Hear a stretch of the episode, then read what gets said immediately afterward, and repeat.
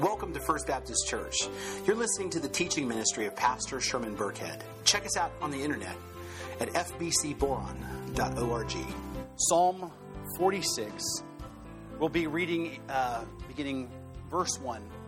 And the word of the Lord reads God is our refuge and strength, a very present help in trouble. Therefore, we will not fear, though the earth gives way, though the mountains be moved into the heart of the sea, though its waters roar and foam, though the mountains tremble at its swelling. Selah. There is a river whose stream makes glad the city of God, the holy habitation of the Most High. God is in the midst of her. She shall not be moved. God will help her when morning dawns. The nations rage the kingdoms totter. He utters his voice, the earth melts. The Lord of hosts is with us. The God of Jacob is our fortress. Selah.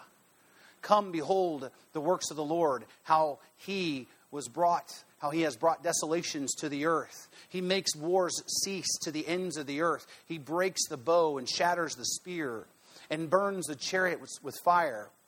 Be still and know that I am God. I will be exalted among the nations. I will be exalted in the earth. The Lord of hosts is with us. The God of Jacob is our fortress. Selah. This is the word of the Lord. The early church father, Augustine, once wrote Trust the past to God's mercy, the present to God's love, and the future to God's providence. So, have you just ever had one of those days? I think you kind of know what I'm talking about. I mean, one of those days when everything just seems to go wrong. One of those days you wake up and you just think, that was just a mistake. I should have stayed in bed today. Right? Where everything you touch just kind of goes sideways.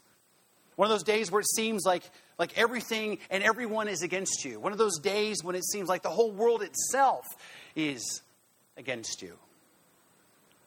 Well, that's really that's the backstory of Psalm 46, the text that we're going to look at today.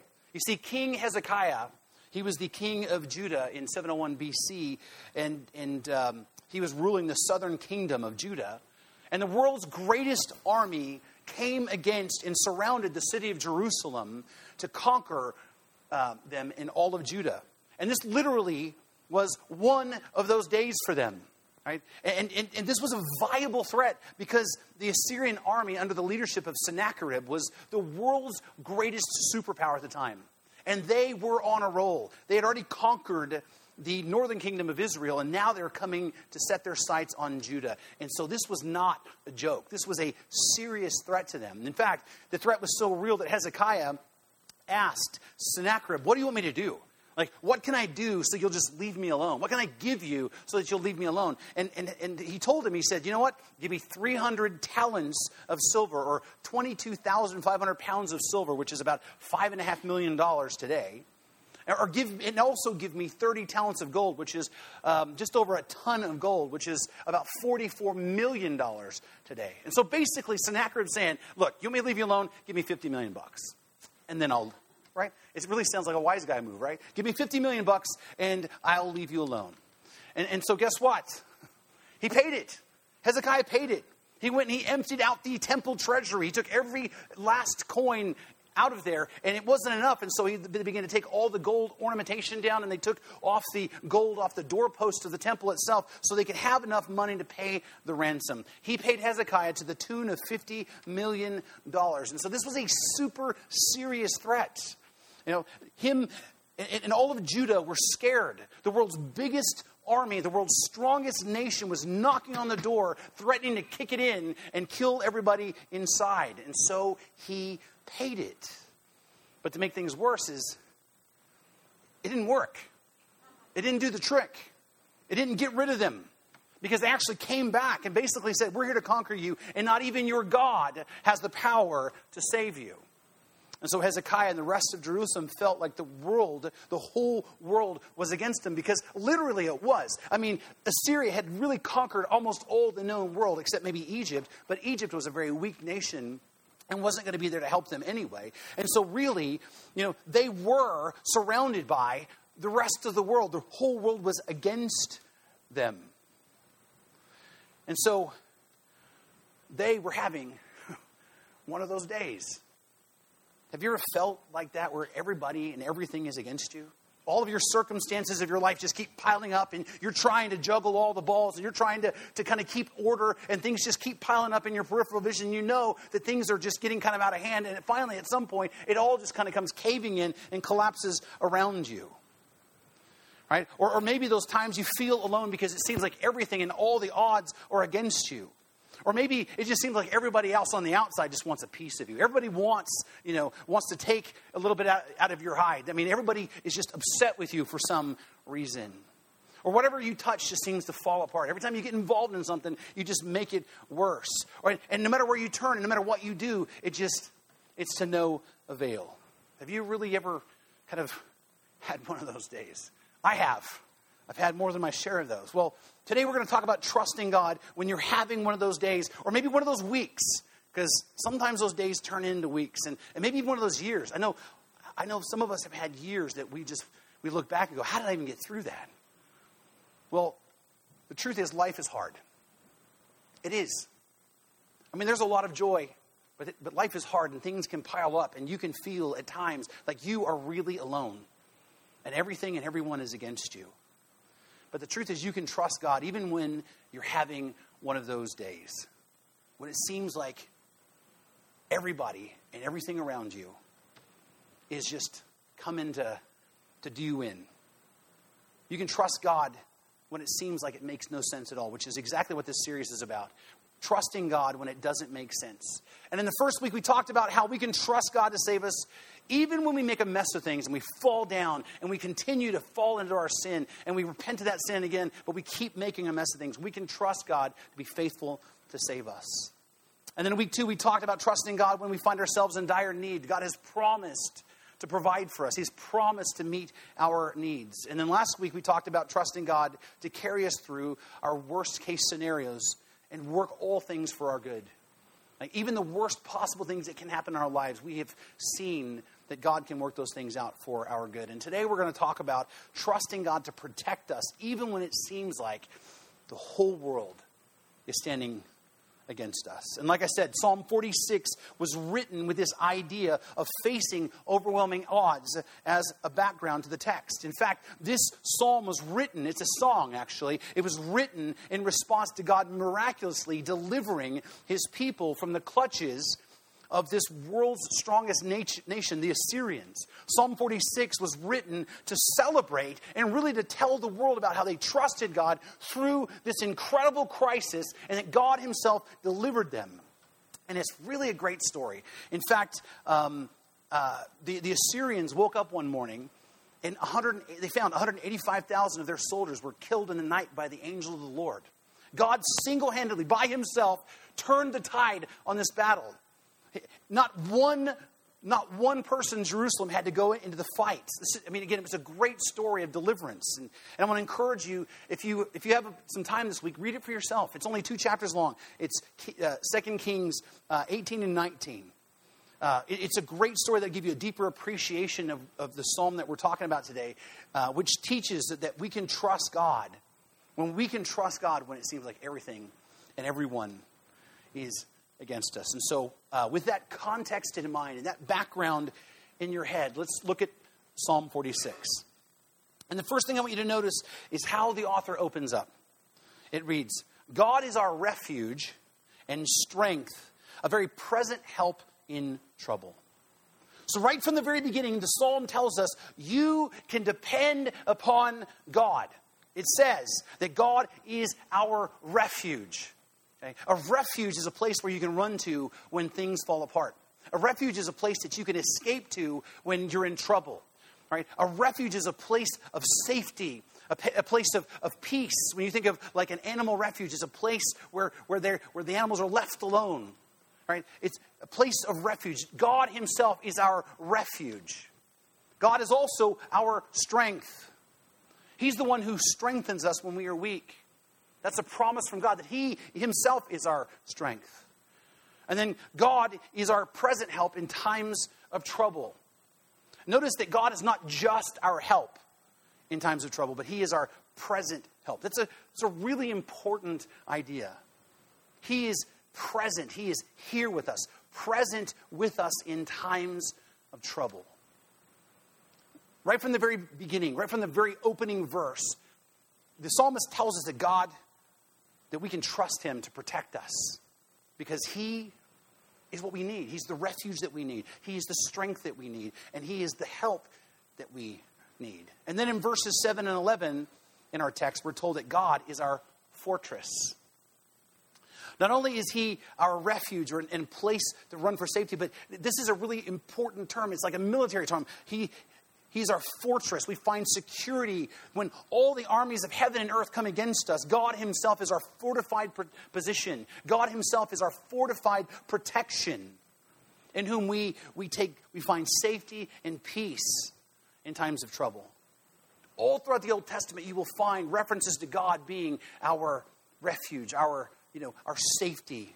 We find refuge in the shadow of His wings. We find, we find um, protection because he's our fortress. And so, right from the beginning, we're told that we can trust God to protect us. The word pictures that, that, that use here conveys this idea of people protecting, I mean, I mean, people trusting God to protect them.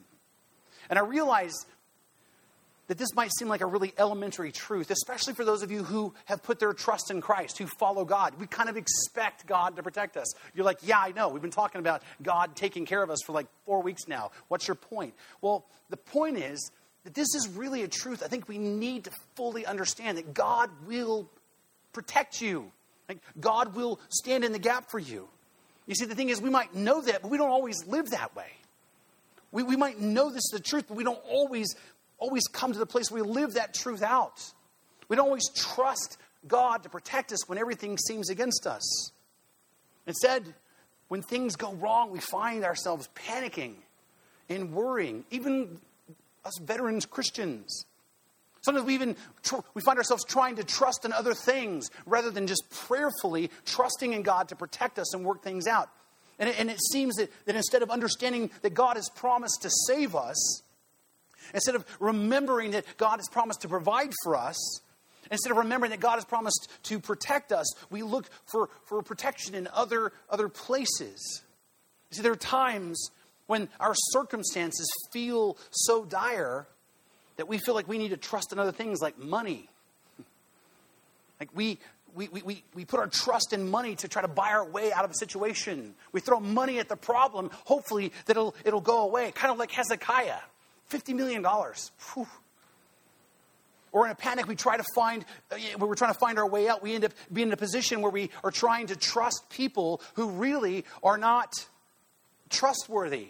We trust the wrong people sometimes when we're in a jam. I know a family who lost a loved one right? And, and they're overwhelmed because they have, they have all the things to deal with. They have the bills and they have the final arrangements to deal with, and, and there's the heartache and notifying everybody and the death certificate, and there's just all this stuff. But then a relative comes in and says, just sign over that power of attorney to me, and I'll take care of it.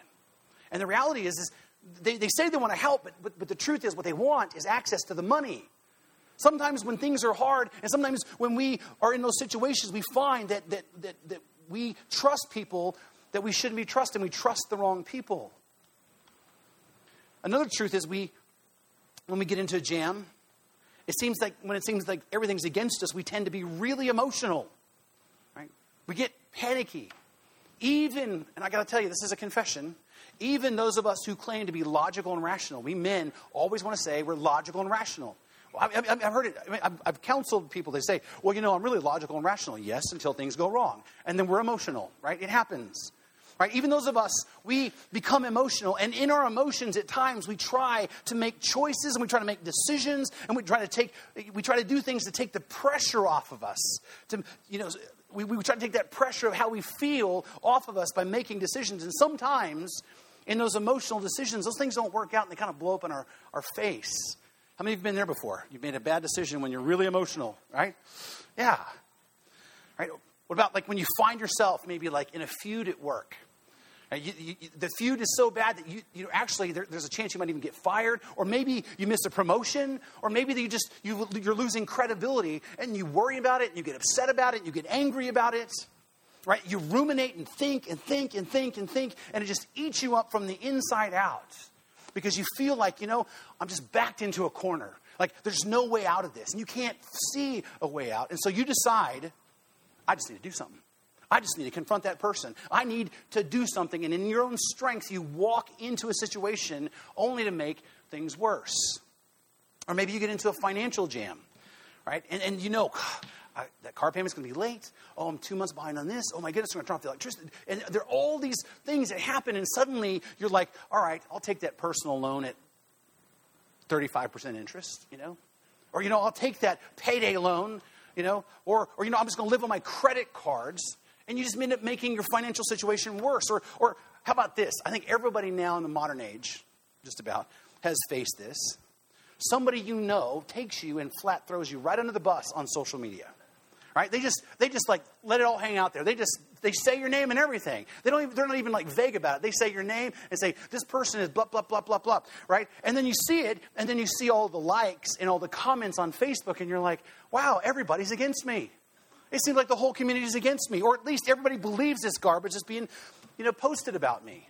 Right? And then what do you do? You're like, well, then I need to set the record straight. Because you know that's going to work, right? It just it doesn't make anything better. So oftentimes we get in these situations where these circumstances of our, our lives makes us feel like the entire world is against us. And because of that, then we often forget that God not other things, that God is our refuge, that God is our strength, that God is our present help in times of trouble. It's, and, and we can trust Him. That's the thing. We can trust Him to protect us. We can trust Him to get us through. And so instead of, instead of that, we oftentimes find that we'll just trust our own instincts or trust money or our friends or our emotions. And, and we just find that it's just gone from bad to worse. But the truth is, if you will truly embrace this, if you will truly just take it to heart, we can trust God to help us through all those times. Now, certainly God might direct us to use resources, because sometimes that's what we need to do. That if we're trusting God, sometimes he, he gives us the insight to be able to use the resources like money to, to help a situation out. Sometimes He will even, you know, cause us to, to use, um, you know, or, or lean on one of our friends, that we lean on them for, for guidance and counsel. Sometimes He even causes us to, to trust our own instincts, but ultimately, our primary trust needs to be not in those things, but Him, God, as our protector. We can trust God ultimately to be our protector. And then in verse 2 it says, Therefore we will not fear, though the earth gives way, though the mountains be moved into the heart of the sea, though the waters roar and foam, though the mountains tremble as at its swelling. Now, these are kind of some some odd expressions, but what you need to understand is the psalmist is painting a picture, and he's painting a picture of, of events that are beyond imagination. He's painting a picture of, of epic you know, events, gigantic events, whose magnitude is really nothing short of a cataclysm. Right? He's talking about things like earthquakes and floods and tsunamis. He's talking about these big events. There are, these are things that, that if they happen, like, if there are things that, that if they happen, there's really not anything you can do about it in the moment when they're happening. And what the author is saying is when these kinds of things happen, when these gigantic events happen, we're not going to fear. We're not going to be afraid because our hope is in God. He is our protector, He is the one we trust. He is our refuge and strength. You see, God can protect us even under cataclysmic circumstances like earthquakes because that's really what he's referring to when he says the earth gives way and though the mountains be moved into the heart of the sea. He's talking about incredible seismic events. And living in California, we kind of know a little bit about that, I think, right? Most of us do. I mean, how many of you remember distinctly the Northridge earthquake? Yes. Now, I was 100 miles away, sleeping in my own bed at my parents' house, and that earthquake shook so hard it shook me out of bed, right? and woke me up. I mean, that is how violent it was. And this is kind of the idea what the author's talking about earthquakes. Earthquakes can be super scary. And the reason why they're scary is for two reasons. Number one is they're very sudden, and it seems like they come out of nowhere. Like you just are never prepared. I mean, we talk about earthquakes, we talk about earthquake preparedness, and then when it happens, you can see the same look on everybody's face. Everybody begins to panic, right? Well, that's earthquakes are scary because they're sudden, but number two, earthquakes are scary because they tear down, they tear down the illusion of, of how stable our lives are. Because sometimes we really begin to think that everything around us is stable, even the ground that we walk on is stable. Right? The ground itself that we walk on and build our homes on and drive on and build bridges on and live on in an instant can become completely unstable. Something that, that is, we, we take for granted to be stable becomes unstable. And that's the picture. There are things in our lives that we depend on, that we trust in to be stable, and, and in an instant become unstable. When an earthquake happens, we realize what, what seemed rock solid and, and firm, you know, ends up being something that can really fail us, which is really the point. When when what is stable fails, God is stable. When, when the earth caves under your feet, and when the earth shakes so hard that the mountains are thrown into the sea, we can still trust God because when all else fails, He won't. He doesn't. That's the metaphor. That's the picture that's being created here. When things that you're depending on are, are stable, be it the ground under your feet, or maybe your retirement plan, or maybe the friends that you depend on for important parts of your life, or maybe the company that you're, wor- you're working for, you're depending on them for your living. When those things around you that you depend on fail you, you can trust God because He won't fail you. That's the picture. The next metaphor is about floods. I want you to notice the language. Though the mountains be moved into the heart of the sea, though its waters roar and foam, though the mountains tremble at its swelling. Okay? Imagine an earthquake that is so big that a huge mountain slides off into an ocean.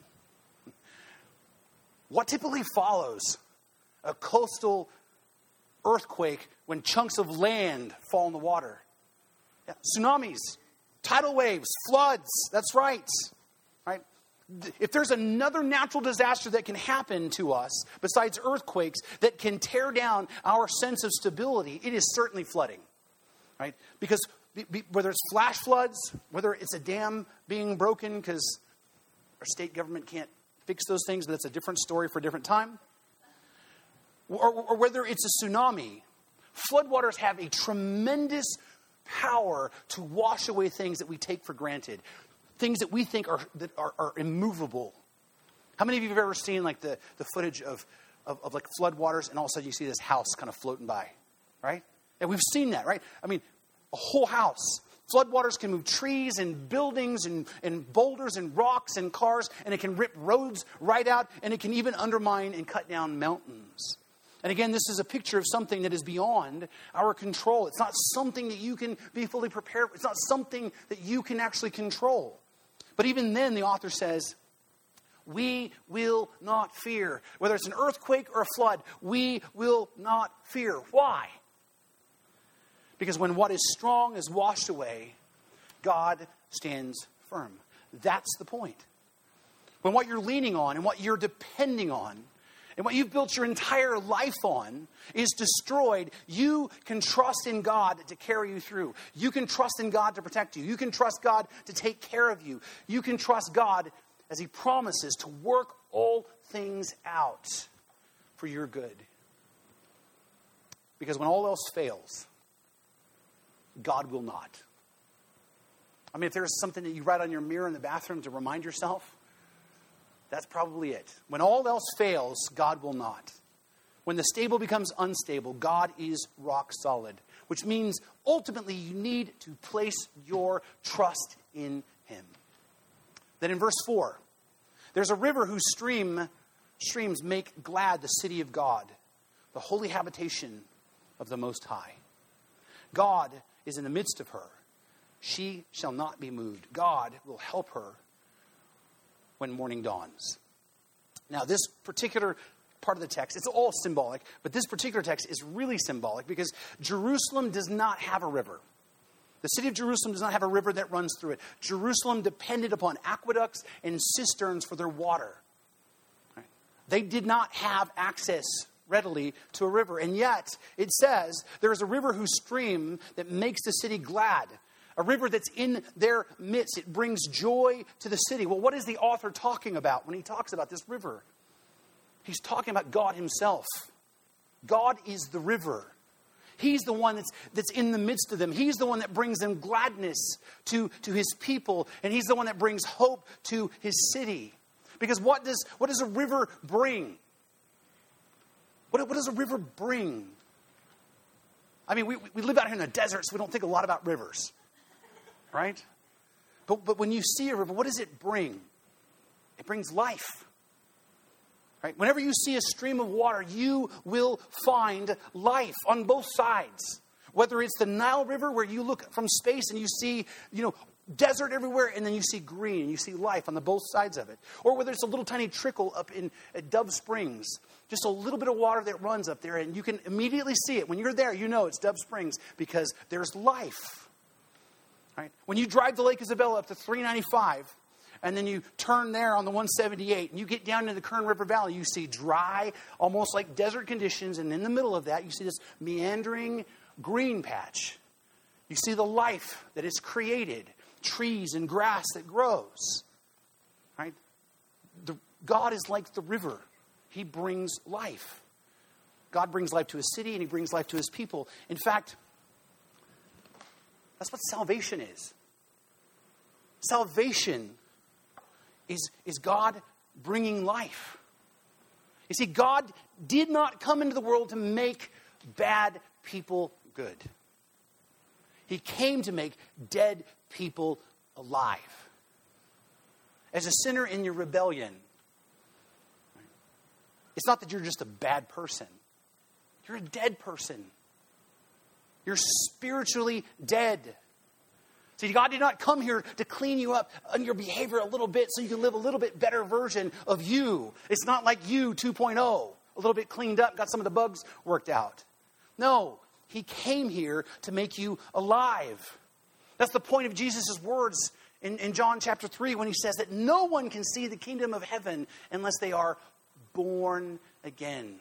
It's a metaphor for a radical transformation. You were spiritually dead and you're spiritually born again. You become spiritually alive. That's what God does. He brings life like a river. But He also, like a river, brings purity. This is really an important thing to remember about running water. Running water brings purity. Stagnant water ends up becoming contaminated. Running water brings purity because it washes away contamination. That's kind of why you wash and rinse your dishes under running water, right? That's why, you know, it's better to drink water out of a, a stream or a river than, than a pond. Right? Running water brings purity, and, and the idea is so does God. Not only does He bring life to you, He brings to you the purifying influence of the Holy Spirit when you, when you put your trust in Christ. God not only gives you new life, right? He also begins to work inside of you, cleaning you up. You see, the problem with, the, with a lot of people who, who understand the Christian faith, they think, okay, now I got to start doing and, and not doing, and I got these lists. No, that's not the point. The point is, is to trust in Christ, embrace the new life, and allow God to work in you to begin to clean you up and to change you. God will bring his purifying influence through the Holy Spirit when you trust in him. Right? And what he does is he progressively begins to give you power to, to overcome the stains of the sin in your life. Suddenly, you won't do things that you used to do, not because you're just trying to, to follow rules and please God. It's just because something inside of you's changed. You don't say the things you used to say, you don't act like you used to act. And again, it's not like you're trying to, to do something. What it is, is it's just God is changing you, He's purifying you. See, when you're saved, right? When you're saved, the moment you're saved, you are saved from the penalty of your sin that's called justification. You're justified by faith in Christ. But then God doesn't just leave you alone. He comes to live inside of you, strengthening you, progressively giving you the power to overcome the sin in your life. God progressively purifies you. That's what we call sanctification. It's a big theological word, but that's what it means. Which is God, through the washing of His Word in your life and through the work of the Holy Spirit in you, over time, slowly purifying you and cleaning you. God, like a river, brings life, purity, and He also brings hope. Rivers in Scripture always seem to symbolize hope. In fact, it's one of the songs we sing Open up the heavens, we want to see you, right? We, you know, we're talking about rivers, right? We want, we want the God's river of life to flow. In fact, Revelation chapter 22 really kind of describes the hope of all of us who put our trust in Christ, what we're waiting for. It's the hope that we long for. It says, Then the angel showed me the river of the water of life, bright as crystal, flowing from the throne of God and of the Lamb through it the middle of the streets of the city. Also, on either side of it, notice this, on either side of the river, the tree of life with its 12 kinds of fruit yields its fruit each month. There's life at the river. The leaves of the trees were for the healing of the nations. No longer will there be anything accursed, but the throne of God and the Lamb will be in it, and the servants will worship him. They will see his face, and his name will be on their foreheads, and night will be no more. They will need no light of lamp or sun, for the Lord God will be their light, and they will reign forever and ever. This is a picture of the hope that we have that when we are finally saved fully from the presence of sin, from the presence of sin and its effects in our lives. Imagine a time when there is no more pain and no more sorrow and no more grief and no more tears and no more hurt or no more betrayal and no more worst kinds of days. This is called glorification. This is our ultimate hope when we're finally rescued from the presence of sin. And so God is the river in this text. And he brings life, purity, and hope. And then it says, God is in the midst of her. She shall be she shall not be moved. God, this river, right? He is he's in the midst of his city, it says, right? which means, this is important, it means he's present with his people. And because of that, she is not moved. She is not shaken. She will not fear. You see, we don't have the courage to stand against all the odds and against the world without fear because our circumstances are not very big or grave. We don't have we don't we don't stand our ground in our lives without being moved because the odds are in our favor. We don't face adversity with courage because we're strong enough to handle it on our own. No, we are not moved and we are not fearful because God Himself is in our midst. God is with us. And then it says, God will help her when the morning dawns. You see, the very God that brings life and purity and hope. He's not a, a, God that's far away, distant, some deity, you know, in some distant galaxy that might kind of peek in on us who doesn't really know us. He has promised to help, and He has promised to never leave us or forsake us. He's promised to work all things out for our good. He has promised to provide for us in all of our needs, and He's promised to see us safely home, and He's promised to be with us. And we can trust Him because of that to protect us. Verse 6 it says, The nations rage and the kingdoms totter. Or, in other words, the nations are in chaos and their kingdoms crumble, is, is another way to say that which is really, I think, the history of mankind, if you think about it. Because nations, they rise up out of nothing. They become powerful. They, they go to war. They conquer, right? And then and they become all powerful. And then they, are, now they reign supreme. And then suddenly, at some point, they ultimately crumble. Right? Throughout history, one nation after the next has taken its place as the world's greatest superpower. I mean, Egypt was the world's greatest nation at some point. And then it was, it was Israel under the leadership of David and Solomon. They were the world's greatest nation. Right then, some stuff happened and they became a divided kingdom. And then it became the Assyrians. And the Assyrians conquered Israel and most of the known world. And they tried to conquer Judah. But before that happened, They were conquered by the Babylonians, who then became the world's greatest nation, but then they fell to the Persians. And then the Persians fell to the Greeks, and the Greeks the Romans, and on and on and on it goes. In fact, in more modern times, Spain was the world's greatest superpower. Then it was France, and then it was Britain. And then now, in our modern era, the United States is still the single largest remaining world superpower. But the thing is, is we know that other nations are now on the rise. Other nations are threatening. Other nations will rage. And one day, another nation will become the world's greatest superpower. That is just the pattern of history. There has never, not one time, ever been a nation that's ever survived its own success. There's never been a nation that's ever survived its own success because God has never allowed it to happen. Because what happens if a nation it becomes all powerful? Then where's our trust go? You see, no matter how powerful a nation is, there will never be a nation that's all powerful. Because in the end, all things, including nations, will fail. Only God is stable. Only God is immovable. Only God is unchangeable. Only God is unfailing. And then it says here, He utters His voice and the earth melts. Nations rise and fall through struggle and through war and through politics and decades and centuries of work and innovation and industry. But God has the power to melt the earth simply by speaking it. In fact, one of the translations puts it this way it says, God's voice thunders and the earth melts. God's word, God's word is more powerful than the greatest nations in all of history. And then it says, The Lord of hosts is with us.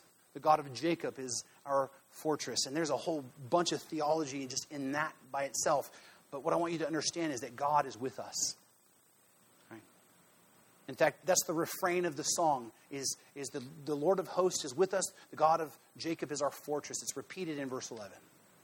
The God who, by his word, can create things into being and by his word make things melt away. That is the God that's with his people, which, which is emphasized then in the next part of the text. It says, Come and behold the works of the Lord. He has brought desolation on the earth, he makes wars cease to the ends of the earth.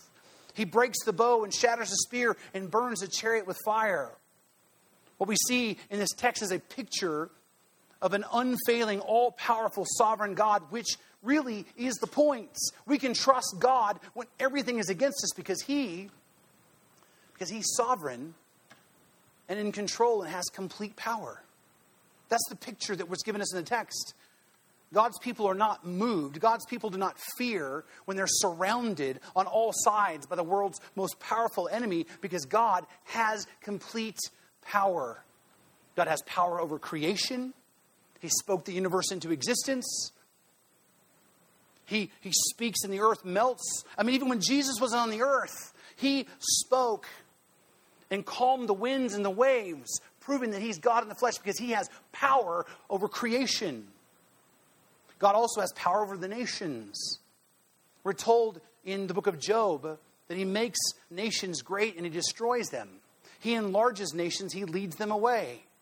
All nations, all nations are subject to God's sovereign control. No matter who rises to power, no matter what nation becomes the greatest in the world, we can trust God because He's fully in control. God also controls rebellion and war. Again, look at the text. He makes wars cease to the ends of the earth. He breaks the, the bow and shatters a spear, and he burns the chariots with fire. There has never been a weapon or a device of warfare that is powerful enough to keep God from rendering it useless. No matter what mankind develops and brings about, God can render it useless. There's not a battle that God cannot end. There is not a conflict that is so hopeless and so far gone that God cannot turn the tide. In fact, the Bible is chocked full of stories where God's people face impossible odds and God delivered them from victory. In fact, the story of Gideon, another story you should read in the Bible, where God used 300 men to destroy an army of tens of thousands, 300 men. God has the power over rebellion and war. And because of that, people have always been able to trust Him, even when all seemed lost, because God has proven throughout history, time and time and time and time again, that He's in control, which means there's nothing that can withstand His authority. Right? Everything in all creation, as we've talked about, is subject to God's divine authority. We've said it before that there's not even a molecule in the universe that's outside of God's control. God is completely and totally sovereign. That's the foundation, really, of the reason why we can trust Him. Because He has the power to do whatever He wants. He has the power to save. He has the power to provide. He has the power to take all circumstances, as He says, and cause them to work together for our good. And so we can lean on Him, and we can look to Him, and we can trust in Him. When it seems like everything is against us, we need to remember God is still in control. And as we've also seen over and over again, God is trustworthy. And in this text, we can see that we can trust God because God is our present help. And I really, really love the way that the psalmist actually writes this out and puts it. Because the word that, that, that, that, that's used here, that gets translated as very, actually is, is important. God is a very present help.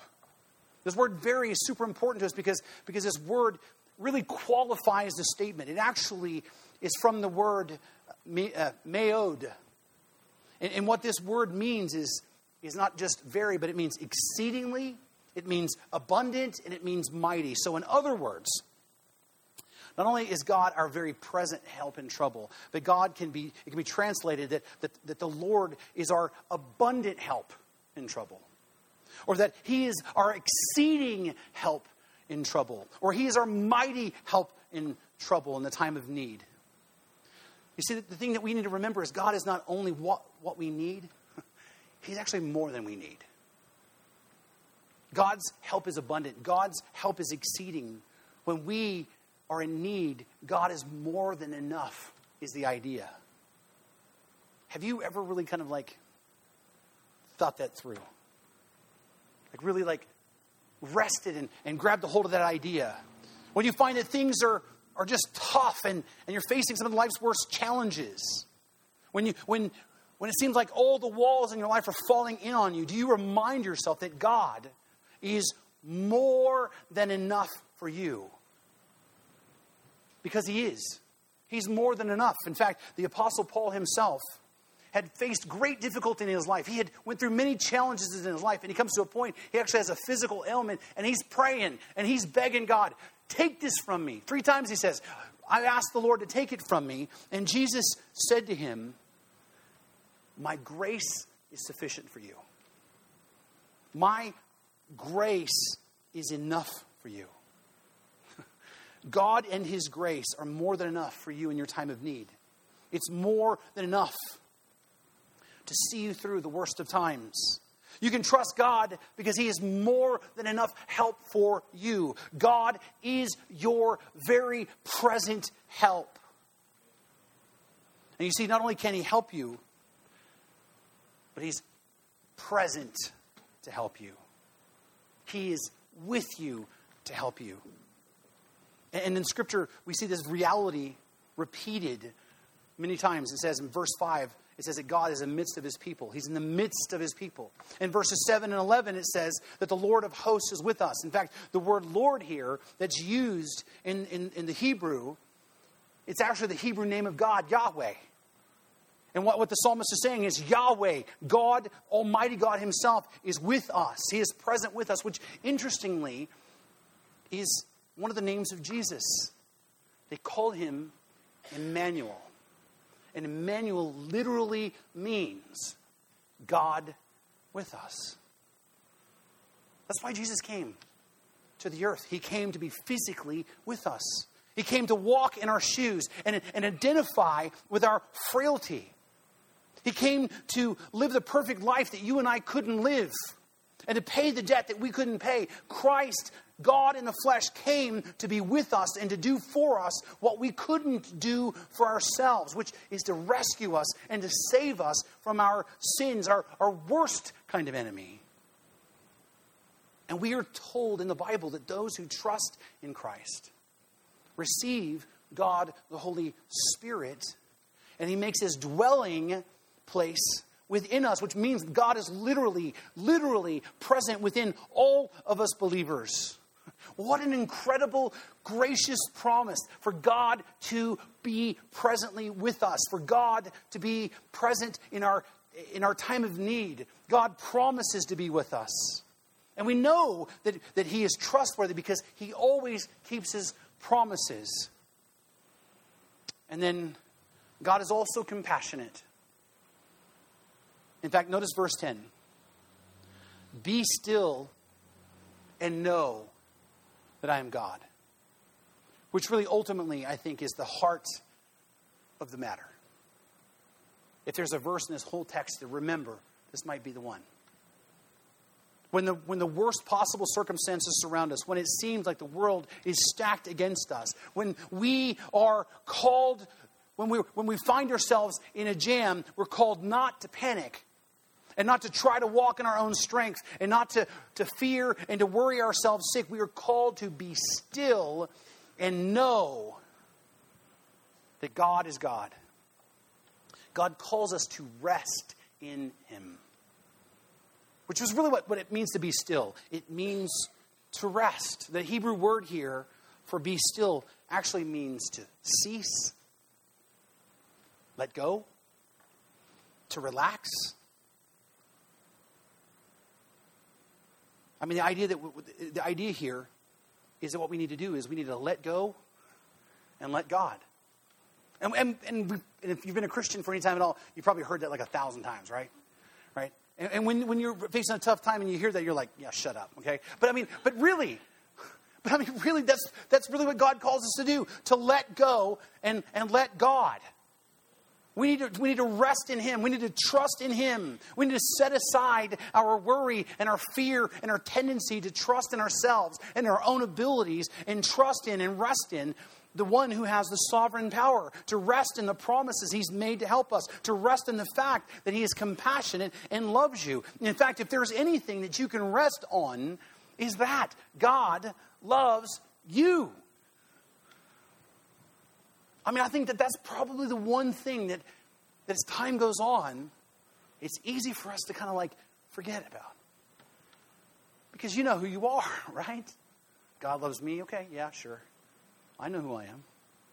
It's the thing that I think our emotions tend to overwhelm when it seems like everything around us is a train wreck. God loves you when the world is falling in on you. And right, it's easy to forget that, but you need to rest in the fact you need to rest in the fact that God loves even you. In fact, we're told that God shows his love for us, and that while we were still sinners, Christ died for us. You are a broken sinner, just like me. Just like me. And what you deserved because of that is death. And what you deserved was eternal punishment in hell and what you deserved is to be left alone in your struggles and in your fights and in your worst case scenarios and in those one of those days when all the world is coming against you. You deserve to be left alone with no refuge, with no strength, with no help. That's what you deserve. That's what I deserved. But while we deserved those things, Christ died. He died for you demonstrating the fact that God loves you. I mean, think about this God crushed his own son for you. And if there's something you've heard me say before, it's probably that. But I'm not going to stop saying it because one of the most important things that we need to understand and we can't ever lose sight of God crushed his son for you. Look in the mirror and, and, and, and, realize God crushed his son for you. He killed his son for you. Jesus hung on a cross, bleeding and in agony, dehydrated, suffocating to death, crying out to his father, My God, my God, why have you forsaken me? All of that was for you. He loved you so much, he paid the ransom. He loved you so much that he brought you with a, he bought you with a price. He loved you so much that Jesus took upon himself your sins and he suffered the awful wrath of God that you deserved. All you need to do is trust. That's why you can be still. So when it seems that all the world around you is out of control, you can still be still and know that God is God.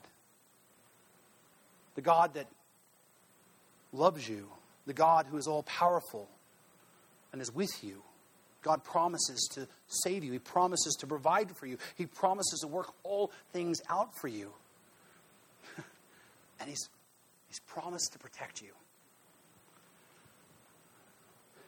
And as we wrap up this series, I really don't want this to just be something that like be sits in the archives of sermons that we've done before.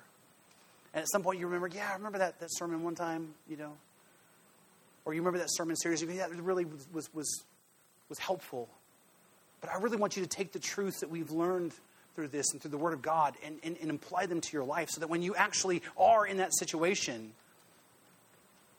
that you know that you can trust God even when it doesn't make sense. when you fall down and make a mess, and believe me, if you're a Christian, right, even if you've trusted God, you're going to still fall down and make a mess. You're still going to, you're still going to make mistakes. You're still going to sin. Right? When you fall down and make a mess, what you need to do is trust that God will save you. Get up, repent, and hold on to Jesus, knowing that it's not you that saves you, it's Him. Right? And then when you find yourself in need, when you find that things are tough, you need to remember Jesus promised that God even feeds the birds of the air. Aren't you more important than them? He will take care of you.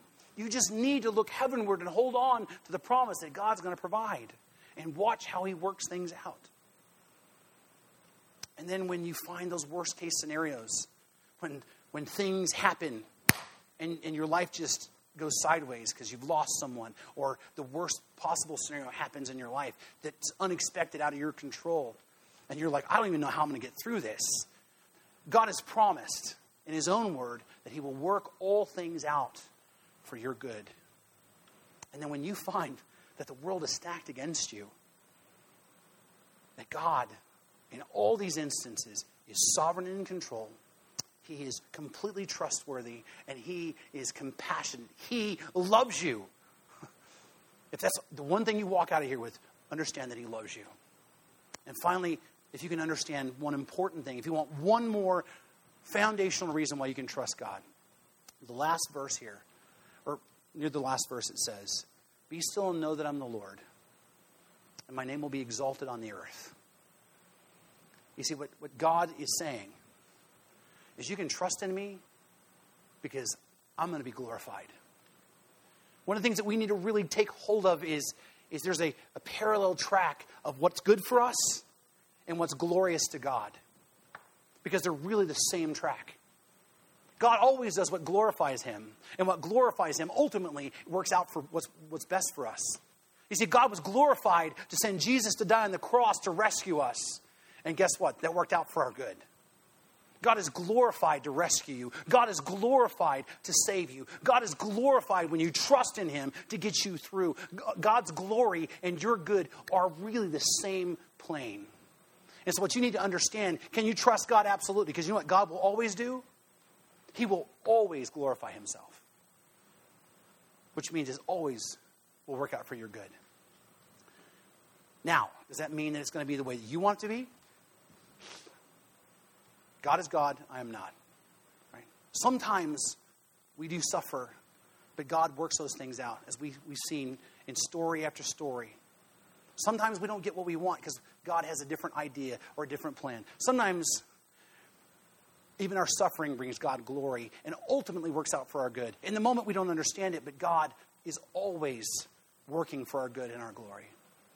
And if there's anything that you can hold on to, that's why we always say be glorified, because when He's glorified, it's good for us.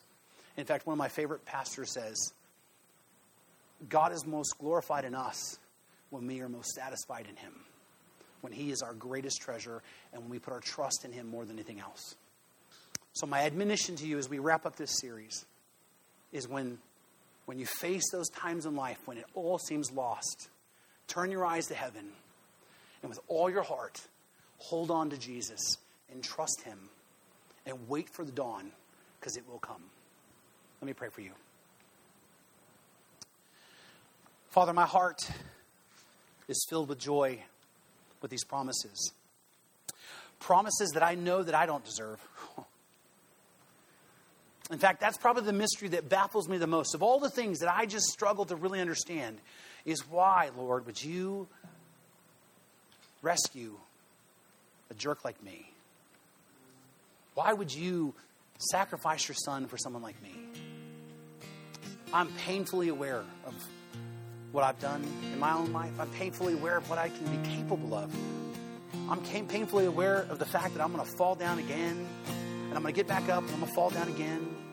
I'm painfully aware of the fact that I am so far from perfect that it's in a completely different galaxy.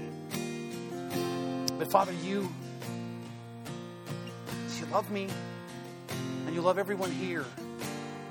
And you have called us to trust you, to depend on you, to, to rely on you, to rest in you. And Father, so give us a heart to do so. Give us all a heart, Lord God, to trust you with our salvation. For those who do, have not made you their Savior, Lord, call them into your presence. Call them, Lord God, to put their trust in Jesus Christ and be saved. And for those of us who have, Lord, draw us further into faith. Draw us further in as we grow to know you more draw us further in as we have more confidence and boldness in the fact that you are who you claim to be and that you can do what you promise to do. Lord God, I pray that you would call us, Lord God, to, to look to you when things get hard, to, to be shining examples to the rest of the world that when things go wrong, they see us looking to you, Lord God, trusting in you, and watching, Lord God, how you provide for us and take care of us. I thank you, Lord, for that. I thank you for everyone here, Lord God. And I pray that you today would meet them where they need to be met, that you they would hear from you what they need to hear, and that you would touch their lives, Lord God, where they need to be touched. And you would raise up a people in here today who are bold, Lord God, and so sold out for you and this truth that they will go out and teach people about your Son, Jesus Christ. I love you and I praise you. In Jesus' precious name we pray. For listening. You've been listening to the teaching ministry of Pastor Sherman Burkhead. Check us out on the internet at fbcboron.org. And please consider partnering with us financially as we share the hope and the healing of Jesus Christ with our community and with the world.